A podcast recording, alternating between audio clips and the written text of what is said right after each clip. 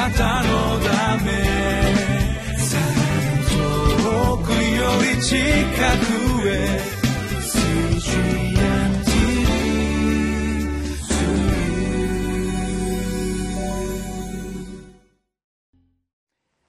5月13日のリビングライフの時間です。私はウェスレアンホールネス教団の玉川キリスト中央教会の牧師本間と申します今日はイザヤ書62章の1節から9節の御言葉をご一緒に読んでまいりましょう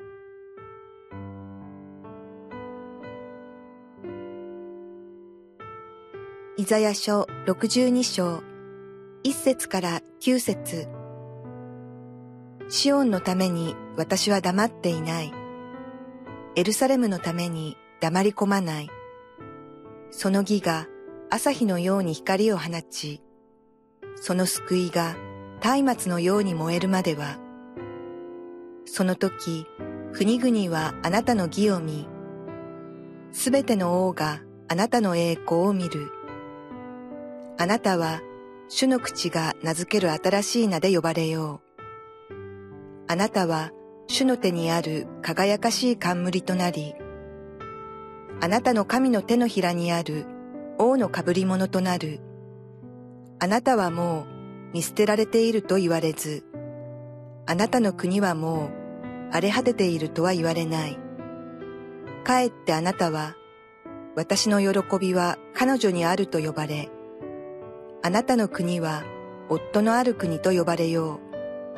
主の喜びがあなたにあり、あなたの国が夫を得るからである。若い男が若い女をめとるように、あなたの子らはあなたをめとり、花婿が花嫁を喜ぶように、あなたの神はあなたを喜ぶ。エルサレムよ、私はあなたの城壁の上に見張り人を置いた。昼の間も夜の間も彼らは決して黙っていてはならない。主に覚えられている者たちを黙り込んではならない。主がエルサレムを固く立て、この地でエルサレムを栄誉とされるまで黙っていてはならない。主は右の手と力強い腕によって誓われた。私は再びあなたの穀物をあなたの敵に食物として与えない。あなたの労して作った新しい葡萄酒を外国人に決して飲ませない。取り入れをした者がそれを食べて主を褒めたたえ、葡萄を取り集めた者が私の聖女の庭でそれを飲む。今読んでおりますイザヤ書は全部で66章ありますこのイザヤ書の特に後半はバビロン捕囚期のエルサレムがやがて回復されていくことの希望を告げています。今日の62章においても預言者は主の約束が確かに実現するということを信じるようにとイスラエルの人々に呼びかけています。一節に「シオンのために私は黙っていないエルサレムのために黙り込まない」とありますが主から約束の言葉を与えられた預言者がもしくは預言者に語らせている主ご自身がエルサレムを中心としてもう一度立て上げられようとしているイスラエルの民に向かって回復の約束を語り続けますとそのように言われています。6節7節を読みます。エルサレムよ私はあなたの城壁の上に見張り人を置いた。昼の間も夜の間も彼らは決して黙っていてはならない。主に覚えられている者たちよ黙り込んではならない。主がエルサレムを固く立てこの地でエルサレムを栄誉とされるまで黙っていてはならない。と書かれてありますように主の約束の実現まで祈り続ける。そのように書かれています。一度は主に対する反逆のために国を失いそして異国での補修生活補修と言いますけれどもイスラエル本国から捕らえ移されて遠くバビロニアの地で生活をしなければならなかった。そこでは誠の神様の礼拝ではなくその地の神を礼拝するしなければならないそのような状況もありながら。でもそれは永遠の滅びではなくて神様はもう一度この民を救い回復させそして神の民としての栄光を与えようとしておられるのです。一節の後半から三節までを読みます。その義が朝日のように光を放ちその救いが松明のように燃えるまでは。その時国々はあなたの義を見すべての王があなたの栄光を見る。あなたは主の口が名付ける新しい名で呼ばれよう。あなたは主の手にある輝かしい冠となりあなたの神の手のひらにある王のかぶり物となる。ここを読んで特に印象に残る言葉は2節の後半にあります。あなたは主の口が名付ける新しい名で呼ばれようという言葉です。神様が新しい名前をくださるというのはとても大きな恵みです。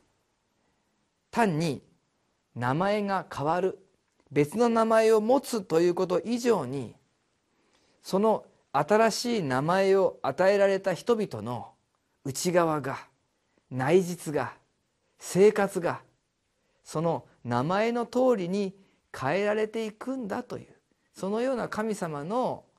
見業がこれからなされていくんだというそういう約束を表しています。それまでは見捨てられ荒れ果てた存在でありましたイスラエルの民が今や私の喜びは彼女にあるとそのように神様から言っていただける神様の喜ぶところの存在となるんだという約束がここで与えられているのであります。このイスラエルへの希望の言葉は今の私たちにも向けられています。ここには花婿が花嫁を喜ぶようにとも書かれてあります。ヨハネの黙示録にも記されていますけれども神の民はキリストにとっての花嫁であります。花嫁というのは非常に愛されまた非常に喜ばれる花婿にとってそのような存在です。私たちが花嫁のようだと言われるということは神の民がそれほどまでに愛され喜ばれている存在なのだということを私たちにもう一度思い起こさせます。このような神様の約束は実現する前に与えられるものです。まだそのような兆候も可能性も見えない状態の人々にそして現状とは全くかけ離れたと感じられるような約束が語られるのであります。だから信じなさいと。これからそのような見業が起こっていく。このイザヤ書62章の御言葉が語られた当時信じられなかった人もたくさんいたかもしれません。だからこそ6節7節エルサレムよ私はあなたの城壁の上に見張り人を置いた。昼の間も夜の間も彼らは決して黙っていてはならない。主に覚えられている者たちよ黙り込んではならない。主がエルサレムを固く立てこの地でエルサレムを栄誉とされるまで黙っていてはならない。とありますように。神様の約束に立つことを祈り続け語り励まし続ける存在が必要なのです。皆さんはそのように神から見張り人としての役割を与えられていないでしょうか。あなたがそのようにしてその回復を祈り続けるべきグループはないでしょうか。そして何よりもご自分の回復のために見張り人としてこの御言葉に励まされながら祈っていこうではありませんか？